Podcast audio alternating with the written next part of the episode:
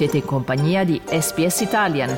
Trovate altre storie su sps.com.au barra Italian o scaricate la SPS Radio app. Il sito di SBS è tutto nuovo. Se volete trovare le trascrizioni di questo e di tutti gli altri episodi, andate su www.sbs.com.au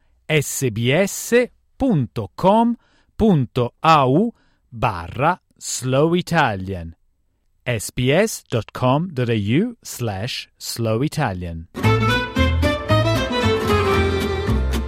Slow Italian. Fast Learning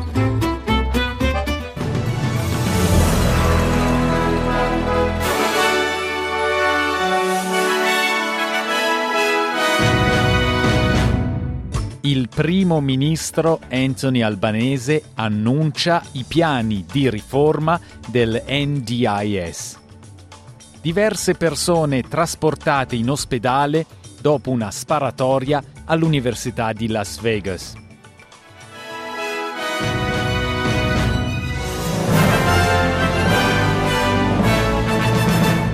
È stata promessa alle persone coinvolte nel National Disability Insurance Scheme una esperienza migliore e un sostegno più ampio.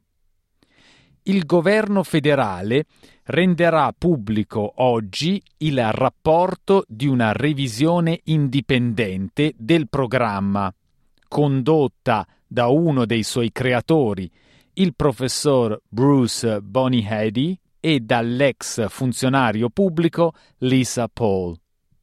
Ieri il primo ministro Anthony Albanese ha raggiunto un primo accordo con i leader degli stati e dei territori durante una riunione del Consiglio dei ministri nazionale per rispondere alla revisione.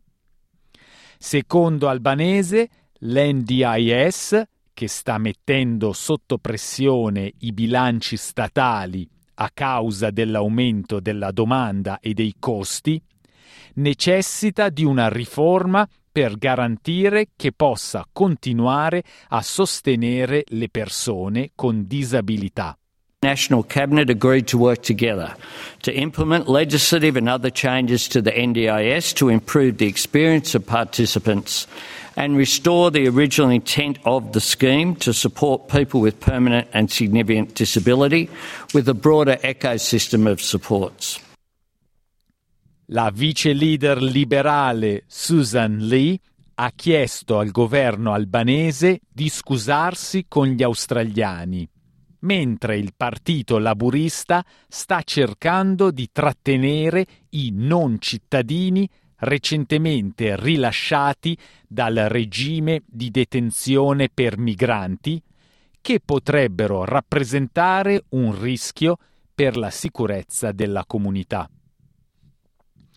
Il governo non ha rivelato quanti stranieri potrebbero finire dietro le sbarre in base alle leggi che istituiscono un regime di detenzione preventiva approvate ieri dal Parlamento.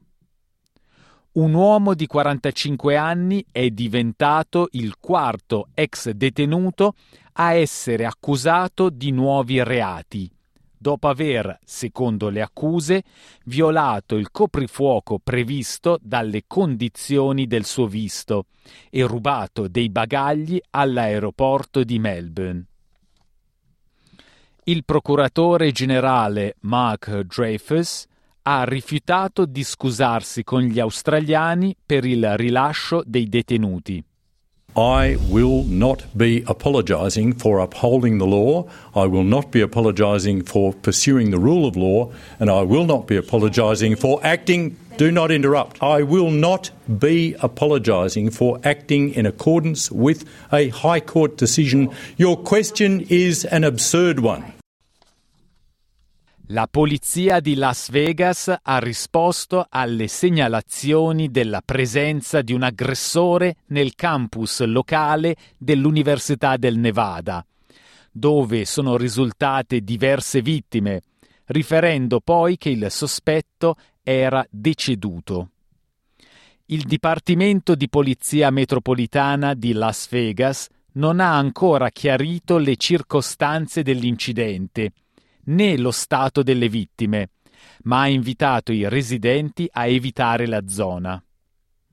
La polizia ha dichiarato che l'incidente è avvenuto nei pressi della Beam Hall, un edificio del campus che ospita la scuola di economia e altre strutture. Questa donna, che è stata evacuata, ha descritto quello che ha visto. We were evacuated out by police uh, holding guns. We all like walked out with our arms up. When we were walking out, we saw um, one of the windows had been shot through. So we got out. UNLV did a really good job giving us updates, telling us where the shooter was, getting us out quick.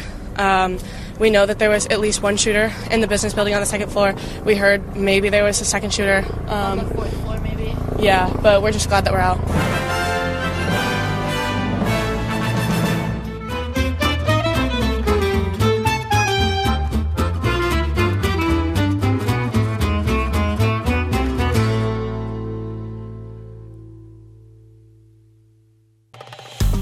Ascoltare altre storie come questa? Potete trovarle su Apple Podcasts, Google Podcasts, Spotify o ovunque scarichiate i vostri podcast.